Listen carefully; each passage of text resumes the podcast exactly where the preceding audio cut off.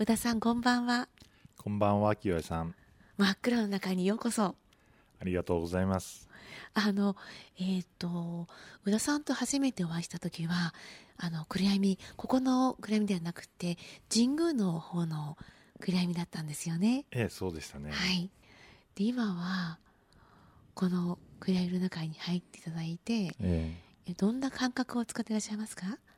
今はですねはい、あの本当に目は全く見えなくてですね。う、ん、でこの目が見えない感覚っていうのは、まあ、たまにどうですかねあの瞑想じゃないんですけど目を閉じて、えー過ごす時間を作るようにしてるんですがその時にまぶたの裏にですね、うん、少しどうですか残像が残る光の残像が残ることがあるんですよね。あありますね。それがまだ今は続いていますね、ああそうですか、はい、で前回これがですね暗闇の中しばらくいると、ま、全くなくなってあとあのやはり音であったりとか匂いにどんどん敏感になっていきましたね。ああそうですよね。さっきあの小田さんと一緒に暗闇ここ歩いてきた時に天井が高いですねとおっしゃいましたよね。はい。それもあの本当に今までそういう感覚ってね、うん。あの何も気にしてなかったんですがこの暗闇体験をさせてもらってから音の反響深さみたいなもので、まあ、壁の位置であったり、まあ、高さっていうのをなんとなく感じられるようになりましたね。そうですか。もともとでもきっと感性が豊かでいらっしゃるんでしょうね。そうですかね。はい、そんな気がします。あの宇田さんのお仕事をお聞きしたいんですけど、ええ。あの小川コーヒーねえっ、ともうどのぐらいこのお仕事を作ってらっしゃるんですか？えっとね今年で30年超えましたね。ああそうですか、私が一番最初に小川コーヒーしたのは京都でええ。えあの初めて知ってはい。でコーヒーいただいてわあ美味しいと思って。ありがとうございます、はい、本当に美味しかったんですよね。でそしてその後に最近はあのちょうどこの会場から自宅にこう帰ってくる時の途中に桜新町にえあのお店があってえはい私はそこでいただくコーヒーがすごく好きなんです。ありがとうございます、あの何が好きかっていうとあのお味もすごく美味しいんだけれども、え働いていらっしゃる方たちがえう皆さんこうね自分のお仕事を大切にされていてはい。あのコーヒーを愛してらっしゃるっていうのが感じられるんですよね。なので一つ一杯のコーヒーをあの入れていただく時のその真剣さはいなんか例えて言うとあのおかしいかもしれないけどお抹茶を立ててるみたいなあの真剣さを感じる私はずっと茶やってたんですけどはい。あの感じをこう思い出したんですよ。うんうんうん。だけどそこにも朗らかなあの優しさがあって笑顔もあってはい。あのハッピーになるような感じで入れてくださってるんだなと思うのが すごくこう感じられてね、はい。でお邪魔しちゃうんです。ありがとうございます。あそこの店はですね、はい。実はあの、きまあ、普通お店に行くとですね、いらっしゃいませって出迎えられて、はい。注文聞かれる方っていうのは、我々キャッシャーって呼んでるんですけど、はい。まあ、キャッシャーの方がお客さんの応対をするのが一般的なんうですね。ん。でもあの店には実はキャッシャー一人もいなくてですね、はいお客様をお迎えするのは全員がバリスタなんです。ねえそうなんですよね。そうなんです。でバリスタがお客様に直接コーヒーのご案内を差し上げています、うんであの店はですね私、まあ、作ろうと思ったあのきっかけはですね私あの2014年からアメリカにまあ移住してましてボストンに今住んでるんですけれども、まあ、ボストンにいながら、まあ、世界回ってですねコーヒーのバイヤーもまあしています。うん。で普段私、まあ、自分で自己紹介するときはですね、はい。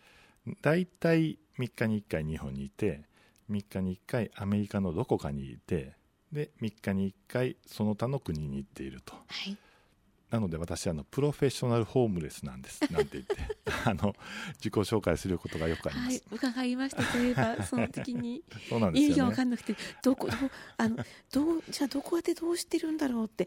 そしたら飛行機の中がほとんどだっておっしてましたよね。そうなんですよね。やっぱり移動が多くなるんですが、うん。まあ、ボストンにまあ拠点を置いてまして、はい。えーコーヒーってご存知のようにやっぱ中南米で取れるのが多いんですようね、んですので、まあ、ボストンにいるとですね非常にまあアクセスがいいので行きやすい。あとあの消費国なんかにもたまに行くのでヨーロッパなんかにも近かったりしますしちょうどその日本も含めると、まあ、中間地点になるんですよね。ああそっか。で、まあ、そもそも、まあ、なぜボストンに行ったんだっていうところに、まあ、行ってしまうんですが、はいお聞きしたいです。ええあの我々ですねコーヒー文化を守って未来につなげていきたいなっていうことを、まあ、社の方針と理念として持っているんですね。うんはいでその中で、まあ、コーヒー文化を未来につなごうって、まあ、どういうふうにすればいいのかなっていうのをみんなで考えている中でですねあまり実は難しいことを今考えていなくてあのこれすごいシンプルな話なんですが、うんコーヒーをずっと飲み続けていただこうとするとですねまず一番大切にしなくちゃいけないのが皆さんが美味しいと思ってもらえるコーヒー作りを目指さなくちゃいけないと。うん。で私たちが一番に取り組んだのは美味しいコーヒー作りのために、まあ、できることいろいろやってきました。はい。その一つがですね、えーまずあの今私3日に1回どっか生産国含めてですね海外回ってるって言ってますがほとんど、うんまあ、生産国に行ってます。で生産国に行ってコーヒーを作ってる方々にですね、はい。まあ、私たちってコーヒー文化を守りたいんだよなって話をしながら、うん。でえなぜ？みたいなことをまあ聞いてくださるんですが、うん。まあ、それにはいろんなまあ理由があるんですけどね。はい。でそういうことをお伝えしてでそれを理解してくれくださった、まあ、生産者とともにですね美味しいコーヒーを作る、まあ、努力を日々続けてきたと。でその中でやはりあの良良好な関係ですねお互い対等でうん。いろんなことを話し合えていろんな問題も共有できて、で一緒に同じゴールに向かってう、ん。同じターゲットに向かって、まあ、進める関係をまあ作るっていう、まあ、そのために実はあの毎年毎年いろんなところに、まあ、足を運んで話をしに行っています。う。んそれはすごいですね。ねでまた未来をそしてお互いにこう感じながらはい、進んでいくわけでしょ、そうですね。でコーヒーってね、はい。そのダイレクトトレードとか、まあ、聞かれたことあると思うんですけど、はい。まあ、直接取引をする。うん。まあフェアトレードみたいな言葉に近しいんですけど、ええ。まあ、ダイトレダイレクトトレードがまあいいってみんな思ってですねで、えーコーヒーバイヤーが直接の農家に行ってでカッピングって私たちするんですけどコーヒーをうん。の味の評価をしてはい。で、まあ、良さそうなものを買ってくるみたいなことがこれ一般的にやられていることなんですが、うん。実は私あの産地に行ってカッピングはするんですけどはい。カッピングをして出てきたコーヒーが美味しいから買うよっていうことを実はしないんですよ。ああそうですか。うんでコーヒーってまあ annual crop 1年に1回しか取れないのでうん。収穫できないところが多いので、はい。毎年毎年さ、作柄が変わったりとか、まあ、コンディション変わったりするんですね。そうでしょうね。うん。ですので私たちはあのお客様にですね皆さんに美味しいコーヒーを、まあ、あの安定してお届けするっていうことも一つまあ役割だと思っていてはい。でそのこともまあ生産者の方々にはですねしっかりお伝えしながら私はまあカッピングをした美味しいコーヒーがありました。でこれは当然覚えておくんですがうん少なくともまあ3年23年続けて、えー同じものを飲んでですね。でそれが同じ品質で、まあ、保たれていることを確認して初めて作ってる人に会いに行きます。ああそうだったんだ。はい。で美味しいコーヒーを作るっていうのははいそのこれ言い方悪いんですけど、うん。やっぱ手間がかかるんですそよね。うそうですよね。手間暇かかりますよね。そうなんです。で手間がかかりますし手間がかかる分コストもかかりますね、うん。で美味しくなりました。で美味しくなったけれども美味しいコーヒーが美味しいコーヒーの価値なりに値段がついて販売できるかっていうのはこれ別なんですよね。うん。でもそれは生産者にとってみるとやっぱすごいリスクですよね要するにうん。手間をかけてはい美味しいコーヒーを作ろうと思って、えーっと生産量が落ちて品質が上がりました。ででも売ろうと思うと買ってくれる人がいない。要はコーヒーってはい。そのマーケットでトレードされていることが多いんで、うん。要は企画があってその企画の大体値段で決まってしまうんですよね、ああそっかなるほど。その値段で普通は流通していくのではい。いいからって言ってなかなかその分高い高く値段で買ってくれる人も、まあ、見つけるのは難しかったりとか、うん。実際いなかったりっていうことがあります。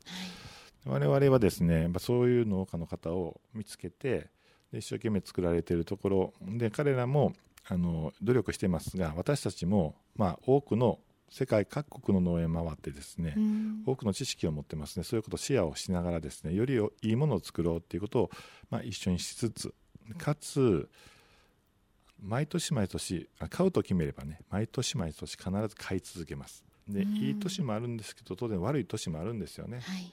でそれも含めて必ず私たちは買うようにしています、ああそれすごいですね。はい、そういうことがですね、うん。その生産者の、まあ、どうですかメンタル的な安定にもなりますしね。経済的な安定にもなるんですよね、はいそう思いますでそういうことを続けていくと、まあ、長いお付き合いができていくと、うん。でよりいいものを作ろうということを、まあ、思っていただけると。ああなるほど。あのー2014年にアメリカに行ったでしょ？ええ。でその時にですねやっぱしアメリカでもいろんなことを学んでるんですよね、うん。で、まあ、そもそもアメリカに行った理由っていうのものあったんですけどそのそれまで、まあ、美味しいコーヒー要は物ですね。美味しいコーヒー物をつを一生懸命作ろうっていうことをやってきてうん。でそれ言葉を言い換えるとその物質的な価値っていつも言ってるんですけどはい。物質的な価値をまあ上げていこうっていうのでそこにまあ集中してきたんです。うん。でもそのちょうどその、まあ、2000年過ぎた頃ぐらいからですね私たちはコーヒー屋としてでずっと言ってるようにコーヒー文化を未来に残そうとした時に果たして美味しいコーヒーものだけを追い求めてそれが叶うんだろうかっていうふうに思ったんですね、うん。ちょうどそれを考え出した頃にはい。将来先おそらくその社会の変化の速度ってそれまで以上に加速していくだろうなっていうふうなことを、まあ、薄々感じていて。はい。でそれはもう間違いなくそういう時代に入りつつ今あるんですが、うん。そういった中で私たちはこれまあ私使ってる言葉最近よく使ってる言葉なんですけど、はい。あの小さな幸せの積み重ねっていう言葉を使ってるんですがね。そうなんです。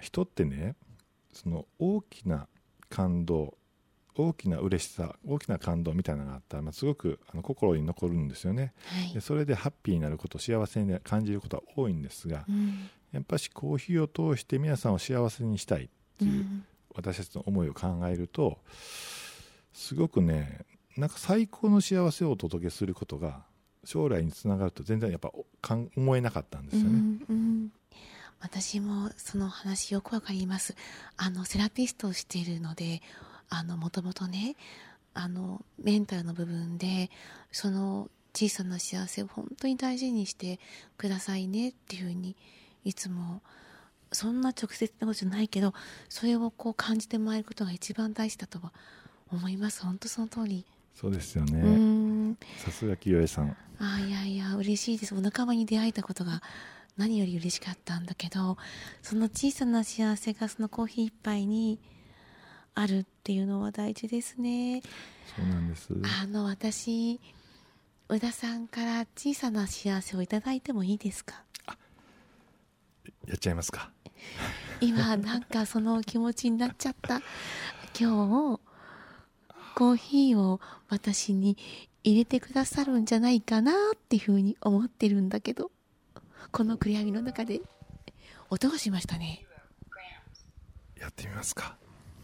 この音は何の音ですか？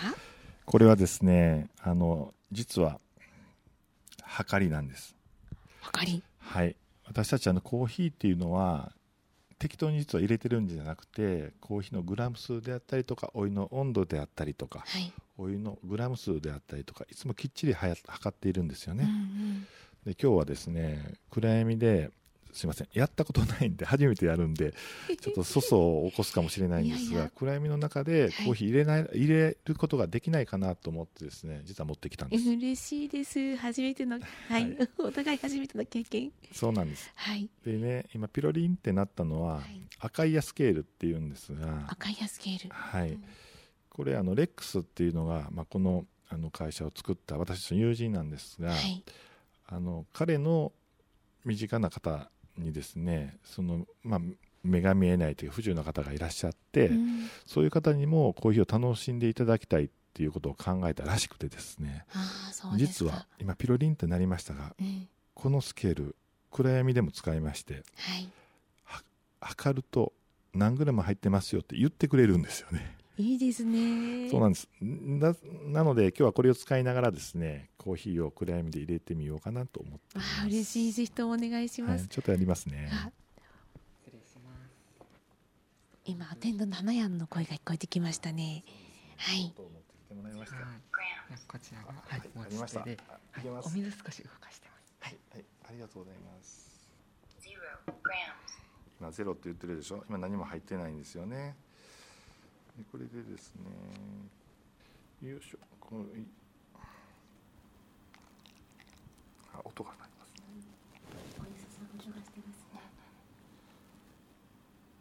11.7 grams. 今ね、11グラムって言いましたけど、11グラムお湯が入りましたね。これを入れながらちょっと蒸らしをして、蒸らす時間。はい、蒸らす時間をね、30秒ぐらいのしながら少しもう少し入れますね。はい90.7 grams. お、だいぶありますね。90.7 grams. 英語なんですけどね。いい香りがしてきましたあそう。ですね。147.5 grams. すごい。すごい。これ難しい。260.8 grams. いい感じですいい感じね。ですね。よし、こんな感じでできたとして、あ、そうか。本当に何も見えないんでこれですね。見えないですねすねすごい手探り感覚だけですね。感覚でコーヒーはね、本当に人に自慢できるぐらい作ってるんで。すごいな。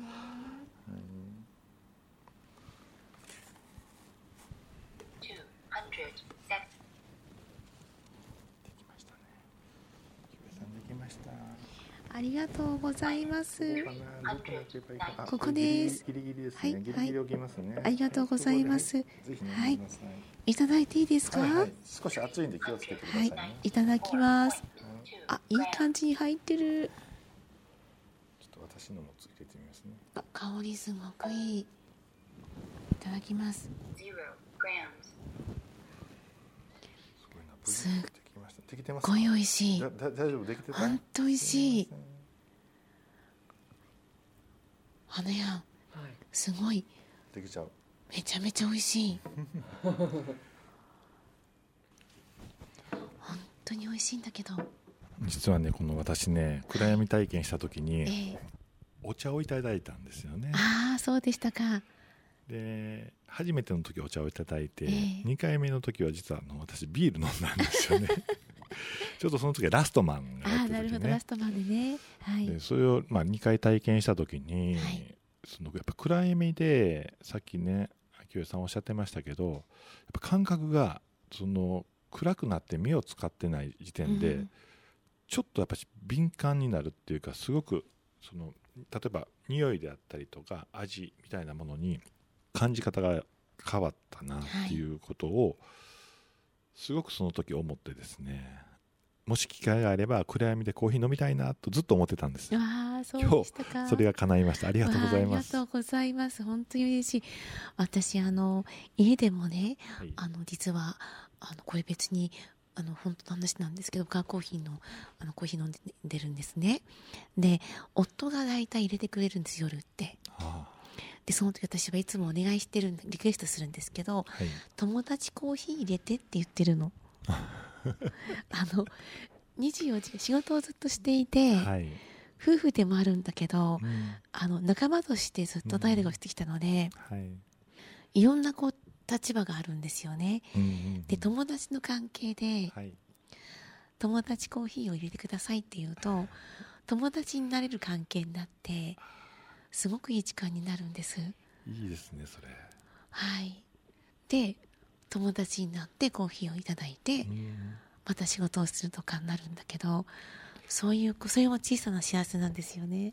いいですねそうなんですそういったね小さな幸せの積み重ねを皆さんにお届けしたいなっていうことを常々思っているんですねはい、でそのボストンでねこれからの社会ってうん。変化が早くなるよなっていうことを思いながら何を考えていたかというとそのアメリカに移住して一つのその学びっていうか驚きがまあ日本はねパンデミックになったんで、うん。だいぶまあ進みましたけどはい。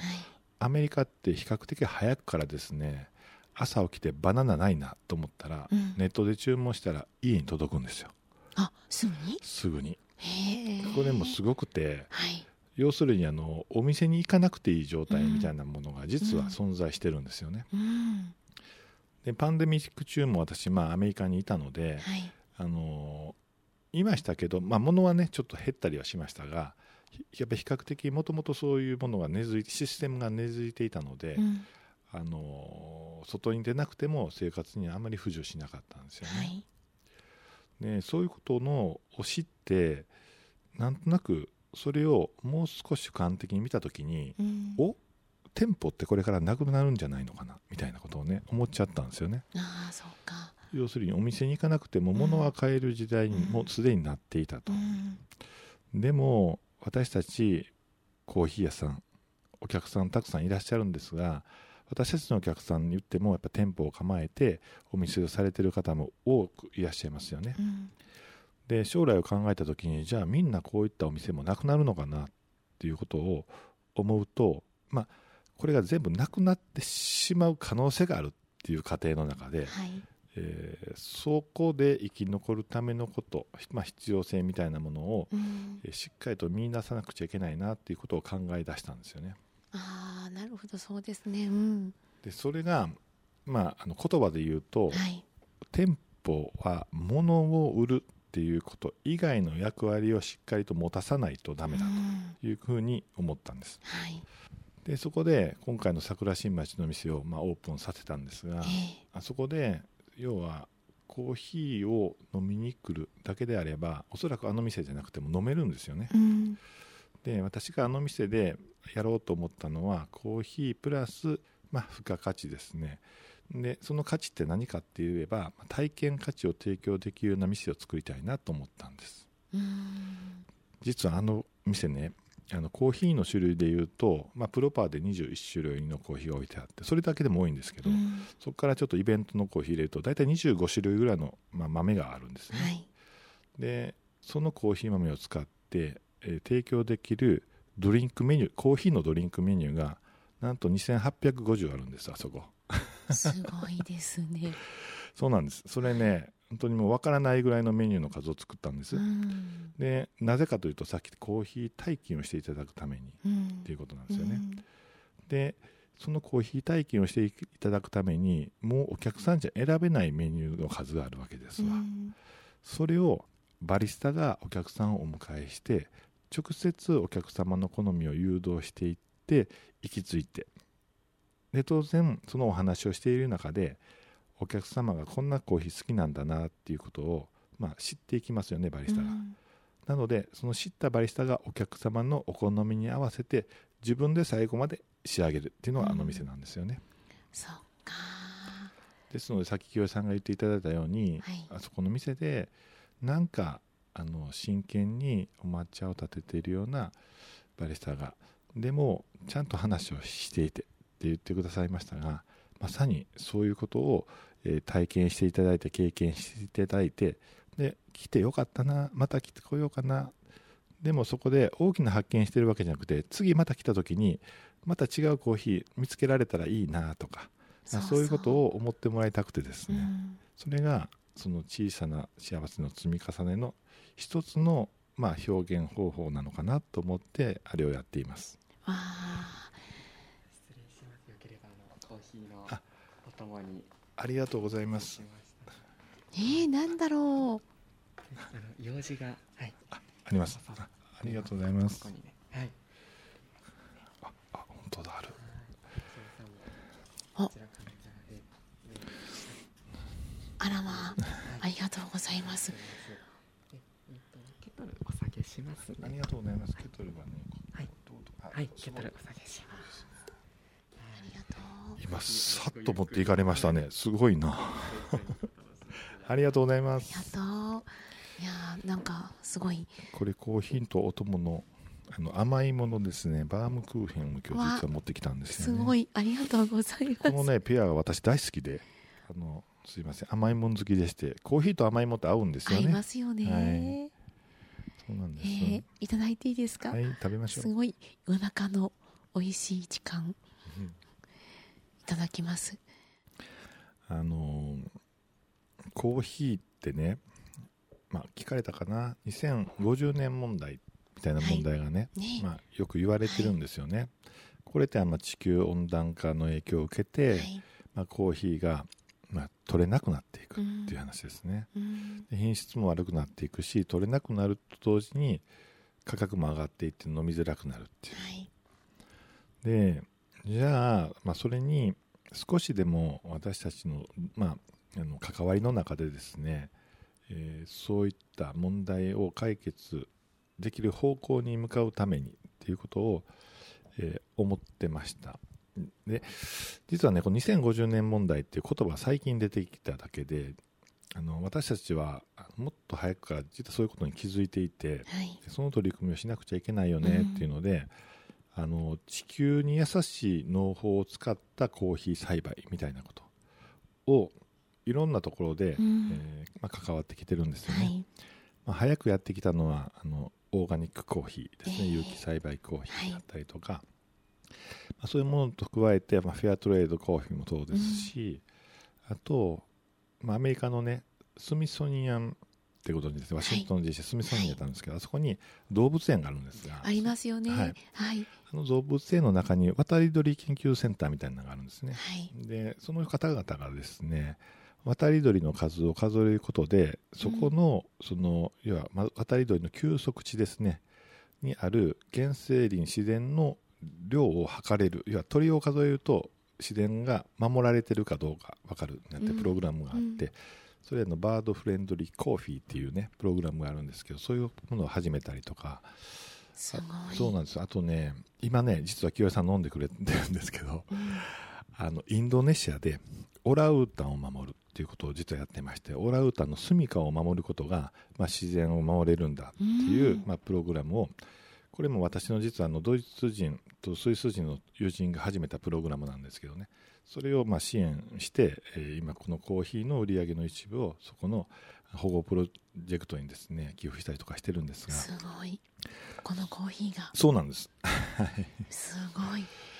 でね、あのーまあ、何かというとやっぱり地球温暖化を少しでも、まあ、あの止めるうんっていう言い方合ってるか分かんないですけど、まあ、いい状態にしていくことが大切でそのためにはやっぱり二酸化二酸化炭素を吸収していかなくちゃいけないっていう、はい。まあ、シンプルな話があるんで、うん。やはりあの農業をするにあたってもできるだけカーボンニュートラルってなって、えーボンカーボンネガティブな方にね、うん触れるような、まあ、仕組みの中でコーヒー栽培を、まあ、すべきだろうなっていうのを、うんえーこれだいぶ以前から、まあ、す私たち1990年代から取り組んでるんですけど、はい。まあ、そういうことをまあやってきていました。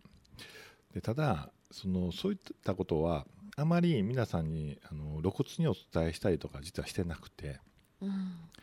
これねあの私よく言ってるんですけどあのゴミ拾いはい。することっていいことですよね。うん。でゴミ拾いすることっていいことなんですけど私はあのこれまあ個人の好き嫌いなんでえー清江さんどう思うか分かんないけどはい。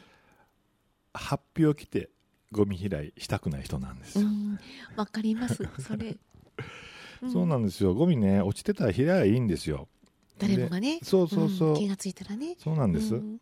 であのわざわざね8匹でみんなで行列作ってあの集めるってそれもあっていいんですよ、はい。あっていいんですけどそれよりもみんなが普段拾いは捨てなきゃいいじゃんみたいなもっと言うとね、っていうことをやっぱりずっと思っていてであの先ほど言っていたようなオーガニックとかフェアトレードであったりと他のプログラムもそうなんですけど、はい。まあ、こういった例えば自然環境にいいですよ地球環境にいいですよ健康にいいですよ働いてる人にいいですよみたいなことをだからコーヒー買ってくださいみたいなことっていうのはうん嫌だったんですよ、わかります。すごくわかります。はい、なのでそれを全然言ってこなかったんですよね。あのえそういうことがあることをお伝えはしてますけどね。うん。だから買ってくださいってことはしてなくて。うん。でもそれを飲んでいただきたいので私は一生懸命オーガニックだけど美味しい。みたいな。ねそうそうなんですよ。はい、本当にそう思います。そういうものをねうん。あの作ろうと思ってずっとやってきてるんですね。いやーなんかわかるな。あのいけないとは全然思ってないけどこれが安全だから買おうかなっていうのというよりも美味しいから飲んでいたもので安全だっていうのって大切なんだなと思ったんです。そうなんです。まさにそうなんです。でさっきね、うん。幸せの小さな積み重ねって言いましたけど私は実はそこにもう一つ言葉をつけてるんですよ。はい。日常のし小さな幸せの積み重ね。うん。これねやっぱり日常であるべきだと思っていてはい。普段飲んでるコーヒー美味しいねって飲んでるコーヒーがあれこれって地球環境にいい農法でやってたんだみたいなね。うん。後で気づくので全然いいと思うんですよね。そう。それって本当にそれは長く続きますよね。そうなんですよ。やっぱしね無理すると続かないんです、うん。あのいいからなんか例えばさっき言った地球環境にいいからちょっと高いのを無理して買おうと思ったら毎日買わないでしょ。そう。毎日飲まないですようん。なんか特別な時とかになっちゃうので、やっうんぱりそうじゃなくて私が目指したいのはやっぱり日常の小さな幸せの積み重ねなんですよね。いやー今日いいお話伺えたなあの今日もねこの遅い時間に一杯の小さな幸せな時間を大切にできるのっていうのは豊かなことだなって思いました。ぜひコーヒーとともにいい時間を過ごしてください、ねえあの最後になりますけど明え。日朝いい朝を迎えられるようになんですけど朝起きてそうあの元気でやれるみたいなそんな言葉を皆さんがいただいてるんですけど宇田さんにもいただいていいですか？ありがとうございますもうね、うん。すごく私にとっては簡単な話でして。はい。簡単な。やっぱりね、うん。朝からコーヒー飲みましょう。コーヒー飲むとねやっぱり覚醒作用もありますしやっぱ頭すっきりしますしなんかエネルギーが出てくるんですよね。そうなんですよ。はい。そっか。で朝起きて、ちょっと体を休めてうん。朝ご飯とともにですねぐっとコーヒーを飲んでさあ頑張るぞっていう感じでこの1週間も始めていただけるといいかなと思いまあすそっか。まずは朝自分にプレゼントする感じですねきっとね。そうですね。あー素敵。そうしよう。あありがとうございます。ありがとうございました。そしてごちそうさまとても美味しかったです。よかったです。私もいい経験ができました。素晴らしかったです。本当に。ありがとうございました。ありがとうございました